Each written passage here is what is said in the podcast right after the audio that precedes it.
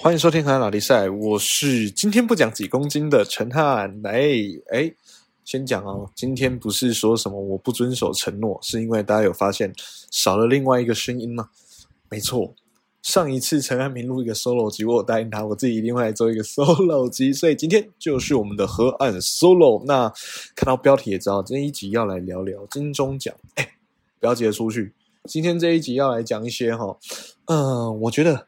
特别尴尬的画面，哦，这个不管你有没有平常在关注金曲、金钟、金马的，哎，都可以来看一下这些经典画面。而且到时候我也会给大家一些连结，哦，可以去看一下这些当时的状态到底有多尴尬。好，那说到金钟、金曲、金马，其实我自己是很喜欢看这些三金的颁奖典礼了。那像。呃，这个礼拜十月二号，礼拜六哦，其实上礼拜啦，九月二十五号礼拜六的时候已经颁了广播金钟奖。那十月二号礼拜六的时候呢，刚好是我们电视金钟奖的颁奖典礼。好，那呃，我自己很喜欢看这些颁奖典礼，其实原因没有没有其他的，就是嗯，其实蛮多啦，不是说原因没有其他，就是我还蛮喜欢这些颁奖典礼，是因为因为它一次可以号召很多明星人，好算。这几年越来越少，越来越多大牌的不愿意出席哈。可是其实大多时候都还是会看到很多很厉害的。哦，那另外一部分，他的这边那时候呃，在这些奖项当中的表演节目，其实很多都很厉害。哦，所以我也推荐大家可以去看一下，像是第二十九届金曲奖，好那一届的金曲奖超酷的，主持人是萧敬腾。哦，他的开场表演我就觉得很厉害，我那时候看的哇。超级超级的，就想说，哇！如果有一天我是可以像萧敬腾一样，在那个一个颁奖典礼，然后做这样的一个表演，我觉得我这一生值得了。好，我觉得就是非常非常的盛大，非常的。嗯，把当当年入围国最佳国语专辑奖的一些歌曲都诠释的非常好，然后还再加上一些跟金曲有关的创意。那像是今年，像是今年以金曲奖来讲的话，今年不管是阿豹的开场，还是李玖哲，好在最后压轴的演出，其实都非常的感动人心，真的都是国际级的表演。那今天要讲金钟嘛，金钟奖的话，首推五十三届韦礼安的表演，哎，他那一届他把。当年的呃入围入围最佳戏剧节目的主题曲都唱了一轮，那相对我讲一下那一年比较红一点点，也不是红一点啊，就是当年嗯比较可能现在比较多人还有听过的歌曲，像是呃那时候有一个《麻醉风暴二》，好，《麻醉风暴二》那时候的主题，它的主题曲是那个烂泥。好，草都没有派对烂泥，然后还有那个，其实当年的最佳戏剧节目就是《花甲男孩转大人》，那不用多想，他唱的就是《刻在你》，不是不是不是，不要再刻在了哈。每次我跟你讲，我没有很喜欢讲抄袭那件事，你就觉得我是很生气那件事，没错。好，哎，可是我今天讲的话，因为今天我要自己剪，产品又不能剪掉，还是先来讲一下我对抄袭的看法呢？哦，好，没有啦，开玩笑。反正我的看法就是说，哈，毫无意义。好，然后真的很容易就是跟人家撞，可是和好听的和弦就是那好啊，一个和弦里面好听的音排列组合也就那个样子，所以去炒这个真的是浪费口水。好，不管了。五十三届那一年的最佳戏剧节目是《花甲男孩转大人》嘛，所以维里安也献唱了《提亚》这首歌，哇，真的是蛮厉害、蛮好听的。好，大家可不可以去休闲的时候去看一下那那个表演，在 YouTube 上面都有。好，那此外啊，喜欢看这些表演节目是呃颁奖典礼啊，还有还有几个原因，就是你看。像今年，好像今年有什么？我的婆婆怎么那么可爱？天桥上的魔术师，好做工的人，好这些，哎，或者是像金曲奖，可以看到自己喜欢的演员呐、歌手，或者是有在追的剧入围的时候，像去年我就一直在帮想见你加油，不知道产品看了没？好，大家帮我去问问他，好，直接密我们的 IG，好，反正呢。哎，看到他们入围就会想说，哇，如果可以看到他们拿奖的话，又尤其自己是有追完看完那一部剧或者是看那个节目的，看到他台上就觉得啊，好开心哦，与有龙颜，一定是因为我有看这出剧。好，那另外呢，就算没有看，其实有些时候，尤其像金曲，那那其实是我一个认识新的作品、新的好作品的地方，或者是在金钟金马的话，其实像金马。这几年，因为这几年就是中国封杀金马嘛，所以蛮多国片入围，其实就蛮多好还不错看的国片，可能宣传不够，可是就会在就会在那个典礼上面出头。哦，那这时候哎，票房起来，我们都都可以去看一下，就还蛮不错的。好，那更不用讲台剧啊这些。那另外最最好玩的，我很喜欢就是去猜谁来拿奖。所以小小预告一下，今天在这一集的尾巴，我要来做个预测。好，这一集应该会是在金钟前出来的，大家就到时候看金钟奖。如果说你们有看金钟奖的话，就可以边看，然后边看我是辣惨还是那个板桥张维啊，张张维忠辣惨吧。好，板桥 板桥铁口直断。好，如果是的话，我就立马去立马去当算命师。好，那产品呢？今天是因为今天是收耳机啊。好，那我跟产品讲，我今天要录什么？他有他有讲。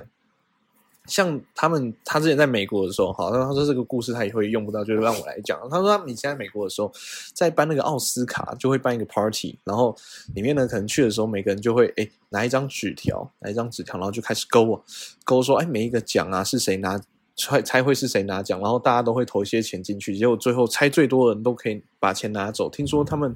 那一局玩下来，拿赢最多的那个人，哦，他真的是猜的很准确，然后拿了一百多美金，哇，你自己乘以三十也是三千诶，看一个看一个奥斯卡，那可以赚到三千块，真的也是蛮爽的。好，那呃，我自己啦，我自己。是希望说，如果有一样跟我喜欢看金曲啊、金钟、金马的朋友，我们联络一下，其实也可以来玩一下。我以前国中、国国中、高中的时候都有跟别人玩过，可是现在慢慢上了大学，大家都少看电视了，都没有人跟我玩。如果想要跟我玩的，好不好？最近金钟或者是年底的金马来玩一下啊！好好来，那最后还有一个我很喜欢看金钟、金曲、金马的原因，就是其实那个能量都十之八九都是蛮正面的，所以说。可以帮我充一些电，好。不过今天要讲的刚好跟正能量相反。好，在这些颁奖典礼，因为都是直播的嘛，所以说常呃有些时候就会有一些放送事故出来。那今天呢，我就要来调列三金。哎，我忽然看一下我的那个排列名单，竟然金马没有，其实金马还是有啊，只是这这五个尴尬时刻真的是太尴尬了。好，排名列前茅了。好，那废话不多说，马上进到今天的 solo 单元和案例。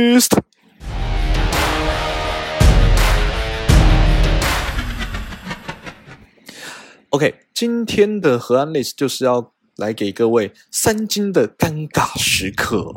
好，那到时候大家也可以去看影片，真的是看了就会觉得啊，幸好不是当时在台上的人这样子。好，那我来先讲一下。好，一样我们的老规矩，我们先把那个 list 的内容念出来。啊今天走我，好来，好，第一个也就是二零二零金钟五五好发生的唐老师事件。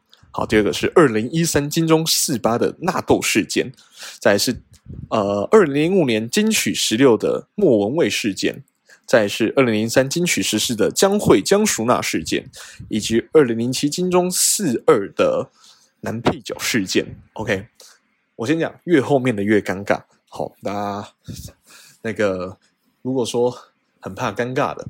好，自己准备好了，旁边要看不要抓个枕头啊或棉被的，好，到时候怕你听完全身起鸡皮疙瘩。好来，那先讲一下二零二，第一个是二零二零金钟五，哎，其实就是去年的唐老师事件是怎样？其实这个还 OK，好，就是在去年呐，去年在颁，呃，去年的金钟奖是呃由唐启阳，好，我们的国师跟小马。好，不知道大家知不知道？然后在颁在颁奖叫做生活风格节目主持人奖。好，在颁奖的时候，然后啊，他们前前面才刚颁完一个奖，就是生活风格节目奖。好，现在要颁这个奖。然后这个奖啊，呃，入围的有什么？呃，有郑雅文，好，然后王小舒、陈连桥，然后高怡平、孟多、蓝心湄。哇，其实很多都是小有名气的人呐。好，那唐强就是很紧张，因为听说他自己说了，他就是边颁奖的时候，然后就是。好，一颁完那个奖，他说：“哇，接下来我颁的是生活风格节目主持人奖，哇，这个奖很紧张啊，因为我的朋友也很多。”结果他就准备要拆开信封的当下，然后这个时候，因为典礼都会有那个后面的司仪嘛，那个司仪就突然拿起他的麦克风，然后就直接不管一切的。好，这时候司仪根本不该出现，结果司仪就不管一切的就说：“唐老师。”然后唐强就整个吓到，嗯。然后心里，我猜他的心里是很三小冲他小，我现在是不在颁奖嘛？凭什么吵什么吵，吵什么吵，来插什么嘴？结果他就突然喊了一句：“唐老师，嗯，入围的有，他说哦，他心里一定说哦，gan gan gan，差点搞事了。哦，忘记看入围影片，哦，那个影片到现在都还蛮流传的。哦，而且唐翔还因此赚到了。下下个礼，嗯，因为去年的金曲奖晚班了哦，因为疫情关系，哦，下个礼拜他的金曲奖又跑跑呃又又有出场的机会，然后就是一样在玩这个梗，蛮好笑的，大家可以去看一下。然后嗯，一脸就是他那时候听到入围的有一点就是呜。哦，抱歉，抱歉，抱歉，抱歉，差点搞事了。好，那旁边的那个小马跟他班的也笑得很开心，我觉得很贱哎，明就在旁边一起班，可以可以提醒他一下吧，结果不提醒，还没笑，真的是很坏。好，然后这个就是这个就是唐老师事件，好，这是今天最轻微的，好，因为有被救回来。可是接下来这个就没有被救回来，也就是二零一三年金钟四八的纳布事件，好。金钟四八的纳豆事件其实是这样子，当时他跟 Selina 一起颁奖，好，那因为大家如果真的有看过这些颁奖典礼的话，他不可能一个奖一个人颁，可能呃一组颁奖人会颁两到三个甚至更多个奖，好，所以他们手上就会有不同的呃信封袋。他们那时候颁的两个奖是儿童少年节目奖跟儿童少年节目主持人奖，好，那呃赵冠丽他们是先颁节目奖。结果呢？结果他们说在颁奖的时候啊，儿童少年节目奖，好，那个入围名单一播完，啪啪啪啪啪啪啪，然后这时候纳豆就很紧张，哦，那边还在开玩笑，然后说，哦，好，现在儿童及少年节目奖得奖的是，结果他就突然念出了一个刘青燕，为什么呢？因为那个是他下一个要颁的儿少节目主持人奖，就是他完全把下一个要颁的奖爆雷了，然后他就。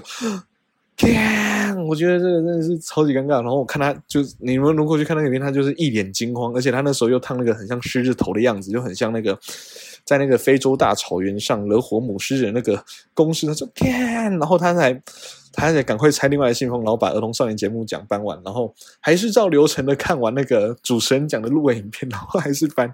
他那时候边颁，然后就直接下跪抱歉，这样子不好意思，我不是故意要爆雷的。吼。真的很尴尬，然后神奈还在旁边，就是说啊，我们都反正都有点希望说，哎，可以有一些放送事故这样子，好，就哦啊，对，他说错了，他就说啊，我们一直希望不要出错，结果最后竟然还是不小心的吐槽了，我就有点尴尬这样子，好。就希望今年的金钟奖不要有这种突彩的事件。大家你要就是如果说有任何要担任颁奖的人，好听到这一集节目的话，记得一定要先看清楚信封上面的 信封上面的名字哦。好，那另外一件事，如果说有任何要颁奖的人，你有听到我们这一集的话，可以帮我们分享一下吗？因为我觉得你要颁奖的话一定很厉害，分享一下我们的节目好不好？我们节目需要一些些的流量哈，我们就是一个非常小的地方的 podcast，不知道怎么宣传。好，不过呢，暴雷还好，那颁错奖更可怕。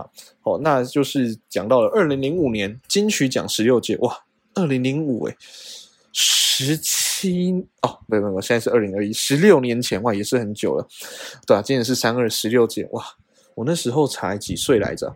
七岁，这样难怪我对这件事没印象。好，第十六届的金曲奖发生了什么事呢？好，状况是这样的，当时啊。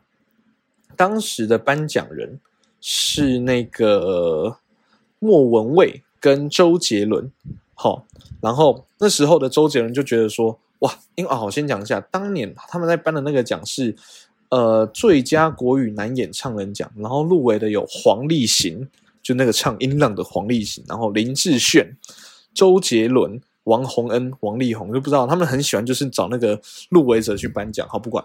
好，周杰伦就觉得说，当年哇，王力宏感觉就很屌啊！啊，王那个要颁奖前，周杰伦还说，哦，王力宏你就先上来吧。结果后来真的要颁奖，然后看完入围的那个影片，然后要颁奖的时候，然后就因为周杰伦是入围的嘛，让他拆信封，有些时候就会觉得有点怕小尴尬，他就让那个呃莫文蔚来念，结果他就得奖的是黄立，他就念黄立行，然后可能那个行又太小声，然后那个王。黄哦得哦，先讲当年得奖是黄立行，可是他又念的太太不清楚，然后大家都开始在尖叫的时候，就把黄立行念的像王立行一样，然后王力宏就很兴奋的冲上台，然后这时候冲上台的时候，然后他那时候就准备要跟台上的哇，准备要领奖嘛，所以他就很开心要跟周杰伦啊、跟莫文蔚啊拥抱啊、握手啊，准备拿奖。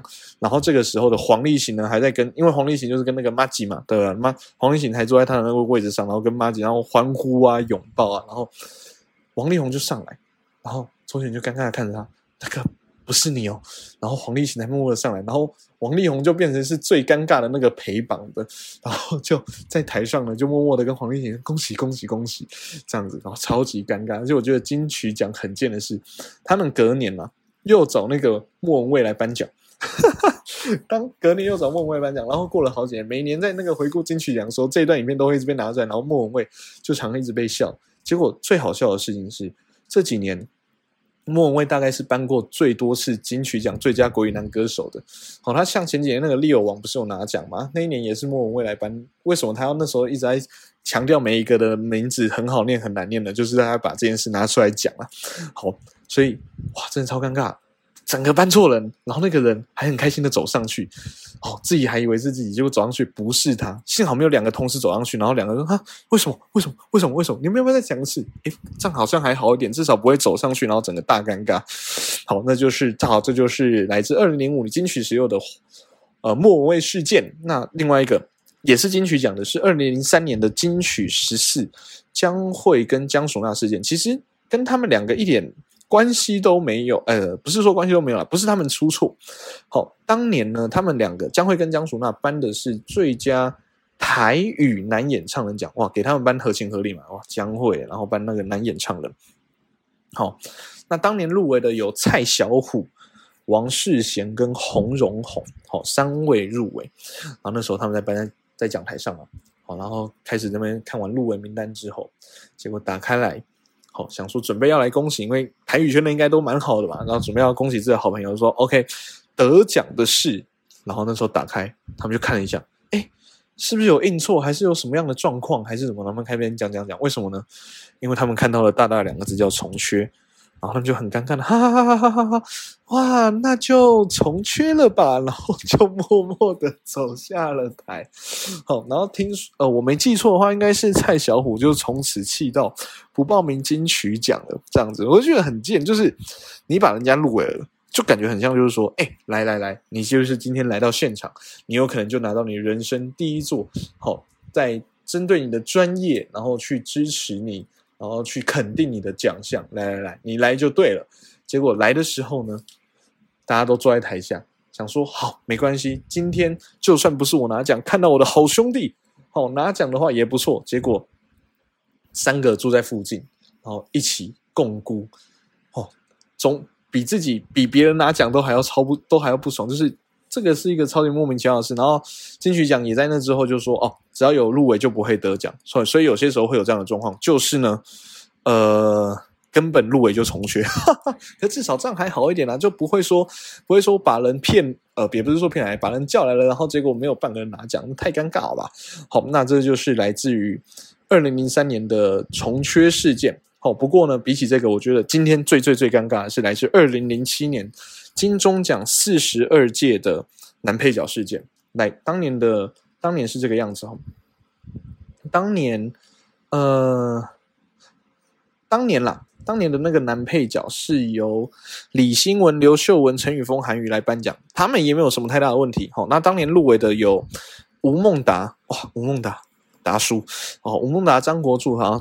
都是以白色巨塔入围，然后还有洪流、许志安跟张嘉年，也就是那个太保。好，好来，那当年呢状况是这样子，好，他们颁奖，好，结果颁了之后呢，他他们那个颁奖人当时是陈宇峰来念，好，他就说来得奖的是白色张国柱，白色巨塔，说哇，然后就很开心呢，然后他就上台领奖了，这样子。然后就是在开始庆功啊，然后他们也是开始在报道说什么哇，张国柱怎样怎样怎样很厉害很厉害，然后说我们在白色剧台里的表现啊很很棒很棒很棒。结果呢，过了一个礼拜之后，过了一个礼拜之后，他们说哦不对，是铁树花开的张嘉年得奖。好，那当年的状况好像就是说那个太保啊，以一分之差赢了那个张国柱，然后两个人用姓张，结果工作人员就不小心把名单搞错了，所以就变成是说哦，张国柱就也。张国柱先上台领奖，然后媒体报了一个礼拜哦，一个礼拜之后，结果他说哦没有，其实是太保拿奖，不错。结果后来大会决议就让这两个人同时拿奖。我先讲啦，我不管是这两个的哪一个，我都超不爽的。好，可是如果我是如果说比较不爽的话，我觉得我是那个被搬出我有上台的那个比较不爽，因为就是我家里可能就摆着一个金钟奖的讲座，可是每一个人走进来的人就说。黑丢西赛来呀，真的是赛过来的，因为就是工作人员搞错这样子啊。可是如果是我的话，我跟你讲，我那个讲座真的不敢摆出来，我觉得那个丢脸嘛。纵使我说是一分之差，一分之差输的，我其实也是第二名嘛。可是金钟奖是只颁给第一名的，哦，所以我就觉得啊，这个。一个礼拜，而且一个礼拜才修正的，那这一个礼拜在想什么？他们是在讨论说，到底要不要讲出来？到底要不要讲出来？到底要不要讲出来？干还是讲出来好了？好不爽哦！我们是不是搞错了什么？这样子，我所以，我真的是超超级尴尬。这让我想到，这不是三金哦，就是很像那个奥斯卡，就是我不知道大家知道，奥斯卡有一年就是有那个拉拉链，好，越来越爱你，好，那时候最佳影片颁给拉拉链，结果他们上台致辞到一半的时候，结果。那个他们说哦不对，其实是月光下的男生男孩，然后就拉拉链全因为是最后一个最佳影片奖是最大奖哦，最佳影片最大奖。结果那时候大家都准备要结束的时候，然后突然发生这一个，然后就全场就超级傻眼跟尴尬。哦，那幸好两边还是都很有那个风度的去结束这一切。不过真的就是非常尴尬的事情，大家都可以去看影片。然后那个主持人 Kimo 还非常的有那个。就是隔年他又主持着奥斯卡，就非常有那个 PTSD 那种感觉，就蛮好笑的。好来，那这就是今天跟大家介绍的三金尴尬时刻。哇，最后一个真的是已经不是尴尬，而是超扯了。好，好来，那刚有跟大家讲嘛，今年哦，今年的综艺节目，呃，金钟奖啊，其实就是身为台湾电视产业的最高指标。那在呃金钟奖里面会颁发电视金钟啊，会颁发三个类型的奖项：戏剧节目类、呃迷你剧集跟电视电影类，然后跟呃节目，好不只是综艺节目，这可能有生活风格啊、儿少节目这一些的。那呃大家其实都会比较常关注的就是戏剧节目或者是迷你剧集，尤其在这年，其实迷你剧集真的是这几年特别红，好从。呃，我觉得这几年比较开始红，可能是他呃他们在毕业的前一天爆炸啊，麻醉风暴，然后再来同龄少女啊，淑女养成记啊这些的。好，那像今年，像今年，呃，就是有做工的人，好是入围最多的迷你剧集，好，总共入围了八个奖项。那以戏剧节目来讲的话，哇，这几年台剧真的是非常蓬勃发展，很多我都看了，觉得哇。很棒，很厉害。那像今年有入围的，好就有最多项的十四项的是《天桥上的魔术师》。好，那还有紧追在后的，就是入围八项的《我的婆婆怎么那么可爱》。哇，这些其实都都是很热门，而且讨论度很高，而且你看那些演员都觉得他们很厉害的台剧。那当然除此之外，还有一些呃，还有可能入围比较少，可是其实我觉得都还是蛮厉害，像是《大债时代》啊，《黑喵之情》《返校记者流浪记》这一些。那就是不知道谁会拿奖，好，不知道谁会拿奖。那戏剧节目奖，我相信大家都非常，去戏剧节目大家都非常的喜欢看。可是不知道，当然有仔细听过我们节目的，就是听过我是从小电视儿童。那其实我比较主攻啦，我的专业啦 是在综艺节目的部分。所以今天我要来预测，可能大家比较少去关注的综艺节目跟益智级实境节目奖这样子。那我先。快速的讲，我觉得得奖的名单，我个人预测了，那希望是全中了，这样子就感觉很厉害。可是如果说全部中的话，产品是希望我全部中，他说这样比较好笑，哇，超级紧张的。以以前我会在我的 IG 上面预测，可是我从来没有在我的节在在一个那么公开，就是至少是做节目的时候预测。我全部都是凭感觉，也不是凭感觉，就是凭这些节目大多我都大概八九成我都是看过的，可能这一两个我真的没看过，这样子那。呃，这样比较下来，然后再加上这几年去分析出来的，好，综艺节目奖我猜的是《林格世代》《D D 五二》，然后益智级实境节目奖我猜的是《全明星运动会》，综艺节目主持人奖我猜的是唐启阳、炎亚纶跟吴山如的《三十六天爱上你》，那益智级实境节目主持人奖我猜的是吴宗宪 K 的小鬼的综艺玩很大。好，那我快速的讲一下，好，快速的讲一下。呃，为什么我觉得是这些啊？好，那综艺节目讲的话，因为像这几年综艺节目，其实像去年综艺大热门，然后在前一年《摄影状》就是那种很大型的音乐类型节目，所以我觉得这几年好像综艺节目，因为综艺节目跟益智型节目拆开，我就觉得拆的很奇怪。益智级型节目主要入围的都是那种呃益智节目跟外景游戏节目啦。好，说到这个，饥饿游戏没入围，真的很生气。好，那就变成说综艺节目好像都是这种。呃，很多样的表演啊，声光效果、舞台都容易拿奖，所以我觉得会是林格时代。那大家给我一个后路，好不好？我猜两个，结果两个都没猜中，有吗？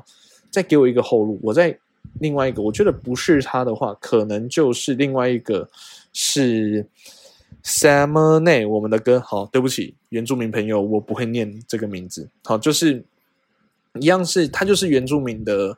呃，原民台的节目啦，那就是比较是原比较多是原住民的呃音乐表演、音乐表现这样子。那益智级实境节目奖，我个人猜的是全明星运动会。先讲益智级实境节目奖，其实这几年连续这几年下来录得奖的，通通都是棚内的益智节目。可是今年的入围名单，除了去年得奖的全明星攻略之外，其他的通通都是实境节目。所以我觉得今年实境节目得奖机会特别高。所以我猜，而且。通常那种声量很大的节目，很容就是至少都还是会拿到奖这样子，所以说我觉得全明星运动会得奖机会蛮高的。那一样，我要再给一个后路，就是我觉得温莎诶，好，那这边我也推荐大家一下，可以去看温莎诶，不管是第一季、第二季还是餐车环岛发大财，他这这一次录出来的餐车环岛发大财二，他没有特别去卖弄什么很戏剧性的。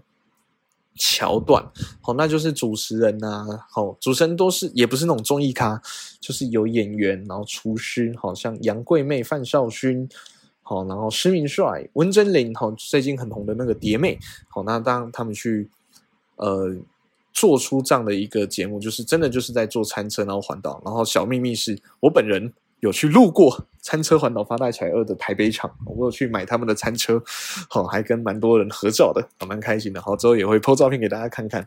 好，所以搞不好有我的加持，他们就拿奖了，哈哈。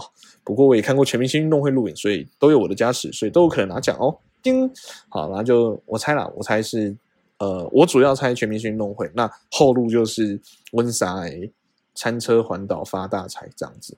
那刚刚另外一个就是。综艺节目主持人奖，我猜的是唐启阳、吴山如跟炎亚纶的《三十六题爱上你》，因为这个节目，这个节目就是找一个或一组来宾，然后就可能针对他们生活的各个面向，或者是工作啊、感情各种啦，反正就是去做访谈。而且我觉得会挖一些些事情，可是又不伤人，然后带一些温暖。我觉得这是蛮难得，而且。唐启阳跟炎亚纶应该是第一次主持这样的节目吧，所以我觉得可以做到这样子还蛮厉害的，所以我猜他们可能会得奖。对，因为其他都是入围常客了。那另外一个我觉得会得奖的后路，我给自己的后路是黄子佼的一个都不能少。那这个节目，哎，大家也可以去看一下，他就是在请一个艺人当主揪，然后呃，其他就是可能说啊，我好想念我的国小三年五班的同学哦，好，那就是黄子佼就是一起陪他，然后就是打电话。然后去找他的朋友，呃，他的那些同学们来开同学会，然后在同学会上聊这些，嗯，呃，这个艺人的以前的故事这样子。我觉得这件事情其实还蛮难的，因为他你要同时去顾到的是艺人跟素人，好，所以我觉得这个主持其实是不简单的。好，不过我猜啦，我是评审的话，我自己啊，就是啊，黄子佼都拿那么多奖了，让让让下给新人吧。好，所以搞不好就是哎给。给另外一组了，哦，所以我的后路是给他们。那最后一个益智级实境节目主持人奖，我是猜吴宗宪、呃，Kid 跟小鬼的综艺玩很大。那啊，我去年啊，哎呦，讲到就有点小难过。其实去年就是小鬼的事情，小鬼真的就是走了之后呢，我我我我必须坦白讲，我其实先前。在小鬼入主中文很大的前几个月几甚至几年吧，就比较没有在看中文很大，因为我就觉得说，嗯，那个套路就蛮重复的这样子。好，可是在他走之后，我就觉得说，哇，怎么那么年轻？然后怎么感觉好像大家都很挺他？然后到最近都一直都还是这样子，就想说，而且其实，在还是多少少会看一下，就是看他的表现，真的就是很认真又很拼，然后。在那个是因为他在的时候，就代表是吴宗宪当关主嘛，他其实又可以制衡住吴宗宪跟 Kid，所以说。呃，其他的这一这个我就不留不帮自己留后路，我觉得很有可能是他们拿奖。虽然我觉得最近吴宗宪真的是让我很头痛啊。对了，我要澄清一下，有些朋友觉得我是什么吴宗宪的脑粉，才不是诶，我只是觉得他那几年出来的时候，刚就是复出的时候，那个综艺节目都很好看，可是。呃，节目归节目，人归人，懂我意思吗？我不会因为这个菜很好吃，就觉得这个厨师一级棒，我一定要超爱他，这是两件事情，好不好？大家好，所以今年哦，曾国成一掷千金，然后天才匆匆的主持群，然后还有曾宝仪的我们回家吧，都很厉害，都很会主持。可是，嗯，我觉得啊，就那个整个事来看的话，可能就是综艺玩很大了吧。好，所以我猜这个，然后不给自己留后路。好，我就不给自己留后路了。好。反正呢，我先讲了，我要再继续给自己留一个台阶，就是其实要猜中，真的就是运气要特别好，让大家认识一下，就是整个金钟的评审。其实这种综艺节目跟益智型实境节目，就是金钟的评审，每一个都是只有大概五六七位这样子，所以其实。那一群评审的喜好就变成是得奖很重要，所以真的就是很看运气啊。所以刚刚换了一批评审，今年就是换另外一组拿奖了，所以就看我的运气好不好喽。好，可是我觉得还是有一些是大势所趋啊。哦，反正不要说什么，不要像什么之前有人就说什么看收视率拿奖，那这就是有点，我就就有点违背这种金钟金曲金马存在的意义。为什么？因为有些时候。好节目，它可能就是得要靠这种时候才会出头，哦，它的宣传啊、行销力道可能不够，可是这靠这种时候出头了。所以说，我觉得好节目就是应该要拿奖，好，好节目就是应该拿奖。那呃，更重要的是，希望电视台可以让好节目被看到，这样子。那今年的金钟奖呢？今年的金钟奖呢会在十月二号国父纪念馆呃颁发。那在七点的时候会呃。会开始他的颁奖典礼，然后五点是星光大道。那我猜可能跟金曲一样，今年应该就是不会让观众入场了，毕竟防疫的关系。那大家都可以透过三立都会台、三立新剧台、公共电视，或者是呃金钟五六的官方 App 以及 YouTube 频道都可以看。好，先讲这一段，完全没有说广播金钟奖的叶配，只是我也希望看的人多一点，然后跟我一起看，跟我一起讨论都好。好，反正之后金马，我不知道，我今年电影看的比较少，我觉得比较难去聊金马啦。那我们可以用别的方式来聊。总之呢，呃，大家喜欢金钟金曲金马的话，都可以透过 IG 来跟我们聊天，或者是呢，我们的 IG。有一个小小的一条叫做河岸留言，大家也可以点进去河岸留言，好告诉我们你们想说的话，或者是你们希望我们聊天的主题、话题、玩的游戏这个样子。好，那么呃，好来做结尾，你今天没有产品，他平常做的那个结尾是什么？我们的节目呢，好，如果喜欢我们节目的话，欢迎大家在 Apple Podcast 上面给我们五星的评价，并且多多做分享。那如果不喜欢的话，按一星没关系，那也可以透过各种方式、各种管道来给我们建议。好，那除此之外呢，我们的节目也在各大的 Podcast 平台上架喽。所以说，你可以从 Apple Podcast、SoundOut、Mixer Box、Google Podcast 跟 First Story 都可以听到我们的节目。除此之外，我们的 FB、IG 刚有提到的。都有，呃，只要搜寻河岸辣迪赛，都可以找到我们的中机，上面有我们的精华，然后每一集有趣的图片，甚至呢还会有一些粉丝互动环节。好啦，这一集出来之后呢，我会再给大家看那个其他奖的入围名单呢，我们一起来猜猜看是谁得奖。好，如果猜中的观众朋友。我会表扬你，你很棒。好，就是这样子。那我是陈汉，今天没有汉平，不过我们还是河岸拉力赛，大家拜拜，记得一起看金钟啊！